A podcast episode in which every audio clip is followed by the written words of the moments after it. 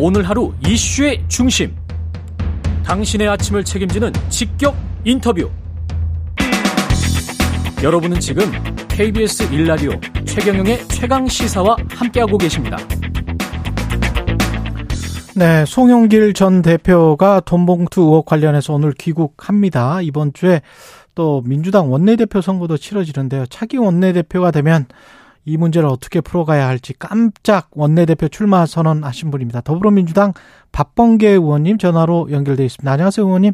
네, 안녕하세요. 예. 그 주말에 송영길 전 대표 기자회견은 보셨죠? 예, 봤습니다. 어, 어떻게 생각하세요? 조금 뭐 시점상은 조금 늦은 감이 있지만 음. 어찌됐든 본인의 정치적 책임을 통감하고 또 탈당이라는 수순 그리고 즉시 귀국이라는 수순을 밟는 것은 아, 뭐 다행이라고 저는 생각을 합니다. 예. 본인의 정치 도의적 책임은 인정했습니다만 그럼에도 법적 책임 그러니까 본인은 몰랐다 이렇게 지금 주장하고 네. 있는 것 같은데요. 네. 그 대목을 사실은 이제 인터뷰를 예정했을 때 그 대목을 제가 사실은 걱정을 좀 했거든요. 예. 아, 모든 사람은 어, 자기 부재 거부의 그 에, 헌법적 권리는 다 갖고 있지요. 음. 어, 또그 녹음 파일의 주요한 핵심 당사자인 강내구 전 감사의 영장도 기각이 됐지 않습니까? 예. 예, 그런 측면에서 어, 충분히 뭐 본인으로서는 음, 그런 얘기를 할 수 있다고 생각을 합니다만은 아, 이것이 민주당의 전당대회와 관련된 그리고 어, 당대표로서 뽑혔던, 당대표로서 재임했던 것과 관련된 문제이기 때문에, 에, 본인의 혐의 유무에 대해서는, 어, 저는, 아, 얘기하지 않았으면 어땠을까. 아, 아 뭐, 당의 자체 진상 음, 특별기구를 저는 꾸려야 된다는 입장인데, 예. 뭐 그런 걸 통해서, 어, 얘기할 수 있는 것이 있으면 있겠다 라고 하는 것이 더 좋았지 않았을까. 하는 생각을 가져봅니다. 당 분위기도 의원님 생각이랑 비슷할까요? 어떻게 생각하세요?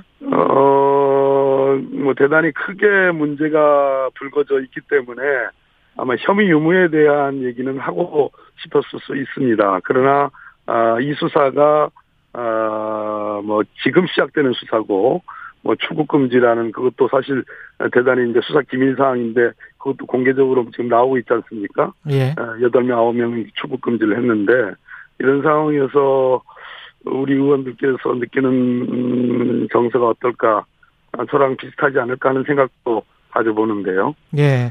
결국 중요한 거는 방법론인 것 같은데 이소영 네. 의원은 전수조사가 필요하다. 신정훈 의원은 전원 진실 고백을 해야 된다. 고해성사 비슷한 것 같기도 하고 우원식 의원은 비상의원 총회를 하자 뭐 이렇게 이야기를 했는데 딱히 구체적으로 뭔가 있습니까? 저는 그렇지 않다고 생각합니다. 예. 네, 그렇지 않고요. 예. 말 그대로 불거진 녹음 파일상에 에, 이제 송영길 당대표 를 만들기 위한 캠프 내에서 벌어진 일인데 이것을 가지고 이제 의원들 전수조사라든지 뭐, 어, 뭐 이런 거에 대해서는 저는, 어, 바른 접근 방법이라 보지 않고요. 예. 이게 성토로 해서 또는 뭐, 어, 그냥 자성만으로 이게 끝나야 될 문제가 아니고 실체에 대한 어, 어느 정도의 주어진 한계가 있지만 어, 실체에 접근하려는 노력. 그러려면은 어, 특별조사기구가 필요하죠. 그냥 음. 검찰의 수사에 맡겨놓으면 수사의 시점도 검찰이 고르게 되는 거고 수사를 언제까지 할 거냐는 것도 엿가락 늘어지듯이 수사 기간이 늘어질 수도 있거든요. 예. 그런 측면에서 어 당이 적극적으로 어 내 외부의 전문가들을 통한 어, 조사기구가 저는 필요하다고 봅니다. 내 외부의 전문가를 통한 그 네. 내부에서도 좀 뽑혀야 된다고 보세요? 아니면은 지도부가 완전히 배제된 특별조사기구입니까? 지금 생각하시는 거는? 제 생각은 제가 원내대표가 된다면 어, 제가 그 기구에 뭐 책임 있는 자리, 책임 있는 장이 돼서 외부의 전문가들, 객관적인 전문가들을 가지고 어, 꾸리는 그러한 것을 저는 상정하고 있습니다. 외부의 객관적인 전문가들. 네. 이 문제뿐만이 아니고 만약에 원내대표, 근데 원내대표 나오실 줄 몰랐거든요. 네, 네, 네. 왜 나오신 건지. 어, 예. 뭐 나올, 뭐 삼선 예. 의원이니까 예. 출마해야 되나 하는 고민을 해왔습니다만. 예. 아, 불출마 쪽에 더 비중이 컸습니다. 예. 그러나 이 돈봉투 사건이 저에게는 큰 충격이었고, 음. 어, 또 하나는 어, 윤석열 대통령이 마치 기다렸다는 듯이 4.19 기념식에서 뭐 돈에 의한 대순위 뭐 이런 사기꾼이라는 단어까지 예, 등장했죠. 사기꾼 농, 간인가 예. 뭐 그런 표현도 썼죠. 그건 4.19 기념식에서 써야 될 표현들이 아니거든요. 음. 저는 이 수사의 시점에 대해서 굉장한 어, 의심을 갖고 있고 또 플리바기닝의 여지도 있지 않은가 하는 의심을 갖고 있는데 아, 강내구 감사에 대한 초기 영장이 기각됐다는 것은 아마도 어, 영장재판부가 그런 측면도 고려하지 않았을까 하는 생각을 가져봅니다. 그런 측면에서 이것은 대단히 위중한 문제고 당의 혁신과 관련된 문제이기 때문에 적어도 국민들께 제가 드려야 될 말씀, 우리 의원들께 드려야 될 말씀이 있다고 생각해서 출범, 출마를 에, 결단을 했습니다. 시점 이야기하셨고 plea bargaining도 의심된다. 이 plea bargaining은 이정근의 plea bargaining을 말씀하시는 것 같기도 합니다. 예, 그렇습니다. 네. 그러네요. 그러면 이것과 관련해서 뭐 검찰 수사가 정치적 시점이 좀 이상하다라고 어, 민주당 의원들이 계속 이야기를 하고 있습니다만은 그럼에도 불구하고 이 사건이 진실이라면 특별조사기구를 통해서 진실을 규명을 하고 당을 혁신을 해야 되는데 어떻게 해야 됩니까? 어, 일단 이 사건의 처리가 중요한데요. 이 사건 처리. 검찰에게만 이거 맡겨놓으면 예. 수사가 연말 총선까지 갈 가능성이 있습니다. 음. 아, 저희 당대표께서 국민들께 사과하고 신속한 수사를 요청했습니다만 검찰이 거기에 그 검찰 스케줄이 따라주지 않습니다. 두 번째, 한동훈 장관의 워딩을 보면 마치 지금 이제 수사가 시작됐는데 수사의 경과와 결과를 다 알고 있는 것처럼 결론이 난 것처럼 그렇게 답변을 합니다. 예. 아, 상당히 미심쩍은 부분이 크고요. 대통령의 워딩은 아까 말씀드렸고 그렇기 때문에 이 수사가 전체적으로 어떻게 어떤 규모로 어, 어느 기간 동안 어, 가게 될 건지에 대한 아, 예측이 불가능한 상황에서 우리 당으로서는 우리가 할 수 있는 최선의 방법 첫째 진실 규명에 대한 엄중한 접근 노력 두 번째 당 내부의 이러한 어, 어떤 불세우기 이러한 어 뭐 어, 대의원과 권리당원 간의 표의 등가성의 문제, 아, 이런 것들에 대한 어, 밑으로부터의 어떤 당원 개혁의 필요성이 매우 중요하지요. 한 장관은 그 검찰의 기획 수사다. 라는 민주당의 비판에 대해서 말 같지도 않은 소리다. 의원 매수 수사를 갖고 정치 탄압이면 승부 조작 수사는 스포츠 탄압이냐 이렇게 반박을 했거든요. 고려해서 여러 가지로 이모저모 다잘 재가지고 만들어낸 에, 말의 향연이죠. 아, 말의 향연이다. 예.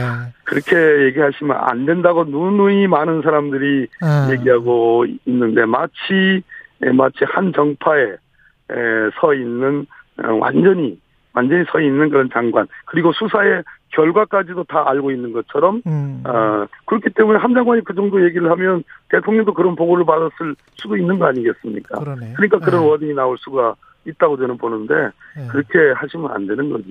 또 다른 축이 조선일보의 보도인가요? 송영길 전 대표의 보좌관이 이재명 대표가 성남시장일 때 2014년부터 한 3년 동안 이 대표 최측근 성남시 행정기획 라인 쪽에 있었다.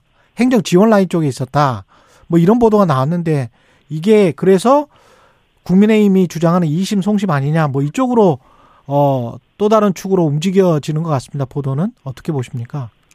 송영길 전 대표를 겨냥하고 예. 그 정치적 후과로서 뭐 법률적인 건 아니고요, 그죠? 음. 에, 정치적인 어, 어떤 영향 후과로서 이재명 대표를 겨냥하고 있는 수사라는 것이 에, 의심되는 그런 대목 아니겠습니까? 음. 어, 그냥 뭐 아무런 근거 없이 이렇게 뭐 뭐 그냥 대충 쓰지는 않았을 거고 여러 가지 연결을 그렇게 가상해서 어 쓰고 있는 건데 저는 그것이야말로 그렇기 때문에 당의 특별조사기구가 필요하고 그것은 원내대표를 중심으로 해야 되지 않을까 마침 선거도 있기 때문에요. 예. 그, 그 이유가 바로 그겁니다. 이번 사태가 원내대표 선거에 크게 영향을 미칠까요? 어떻게 보십니까? 어, 제가 주말 일일 동안에 이제 지방의 여러 의원님들을 만나 뵈면서 아직도 마음을 정하지 못한 의원님들이 꽤 계시는 것으로 음. 어, 이렇게 느꼈습니다. 아, 이번 원내대표 선거가 대단히 중요하고 어, 이재명 대표와 함께 정말 투톱으로서 시너지 효과를 내야 되고 당의 혁신도 해야 되고 검찰 독재 맞서 싸워야 되는 에, 그러한 위중한 그런 시점이기 때문에 저는 원내대표 선거에도 영향을 미치지 않을까 하는 그런 생각을 네, 갖고 있습니다. 만약에 원내대표 되시면 가장 큰 문제는 그건 것 같아요. 돈을 네. 얼마를 뿌렸건 간에 50만 원이건 300만 원이건 그걸 받으면 같은 편이 되고 그렇게 해서 같이 밥 먹고 그리고 찍어주고 이런 게 아직도 이런 관행이 만약에 존재를 한다면 민주당으로서는 굉장히 부끄러운 일 아닙니까? 네, 예, 그, 어, 그 점에 대해서는 어, 국민 여러분께 송구하는 말씀 아니할 수 없고요. 예. 그렇기 때문에 첫째는 이 사태, 이 사건에 진실에 접근 하려는 그런 노력들이 정말 국민들 눈에 진실하게 비춰줘야 되는 것이고, 음. 두 번째, 그럼을 통해서 제도적인 개혁을, 어, 예전에 노무현 대통령께서 돈안 드는 국회의원 선거 개혁 하시지 않았습니까? 예. 마찬가지로 당내, 이게 우리 당만의 문제겠습니까? 아, 뭐, 김연아 전 의원 관련한 거기 돈봉투 관련해서도 저쪽에 녹음 파일이 있다는 거 아니겠습니까? 예. 그런 측면에서 여야가 공이 에, 당내에 어떤 경선 제도에 대한 혁신 제도를 만드는 것이 전 대단히 중요하다 이렇게 말씀을 드립니다. 지금 당에서는 이재명 대표를 간판 삼아서 차기 총선을 치르는데 우리의 목소리도 있습니까? 아니면은 이 저 윤석열 정부가 정치적으로 기획 수사를 하고 있다. 그래서 맞서 싸우는 수밖에 없다. 이런 생각들인 겁니까? 기본적으로는 검찰 독재고 정치 탄압, 정치 보복의 프레임은 여전하고요. 예. 그것은 뭐 하나도 바뀜이 없이 없고 그것이 민생과 외교와 안보의 위기를 초래하는 저는 결정적인 원인이라고 지금 보고 있고요. 예. 그러나 이재명 당대표만으로도 안 되고 이재명 당대표 없이도 안 되는 그러한 민주당의 환경과 조건들입니다. 예. 그렇기 때문에 주요 모순은 어, 윤석열 대통령의 실정과 무능 어, 그리고 검찰 독재이기 때문에 음. 이 부분 우리 내부가 스스로 자정하고 어, 혁신해 나가면서 내부 단계를 도모한다면 저는 내년 뭐 총선에 상당히 긍정적으로 보는 사람입니다. 한 1분 정도 남았는데요. 네. 오늘부터 윤석열 대통령이 미국 국빈 방문하는데 외교 네. 관련해서 또 경제 관련해서도 그렇고요. 당부하고 싶은 말씀 있으세요, 혹시? 의제 자체가 이미 선점이 돼 있기 때문에 결국은 음. 초래된 안보 위기에 안보 의제로 저는 끝날 가능성이 높다. 그러나 더 중요한 것은 반도체법이고 어, 또 인플레 방지법인데 그 부분과 관련된 주요 의제에서 성과를 내야 되는데 대단히 걱정도 됩니다. 그러나 음. 잘 하고 오시기를 또 마지막으로 또 바라봅니다. 차기 원내대표가 되면 당 네. 이렇게 이끌겠다 마지막으로 한 말씀 해주십시오. 아, 민생에 대해서 말 그대로 효능감 있는 아, 국회를 만들고 그것을 민주당이 주도하겠다. 그리고 어, 이 무도한 검찰 독재에 대해서 맞짱을 떠서 정말로 우리 국민들의 어, 걱정들을 어, 정말 깨끗이 씻어주는 그러한 민주당, 그러한 국회 만들겠다.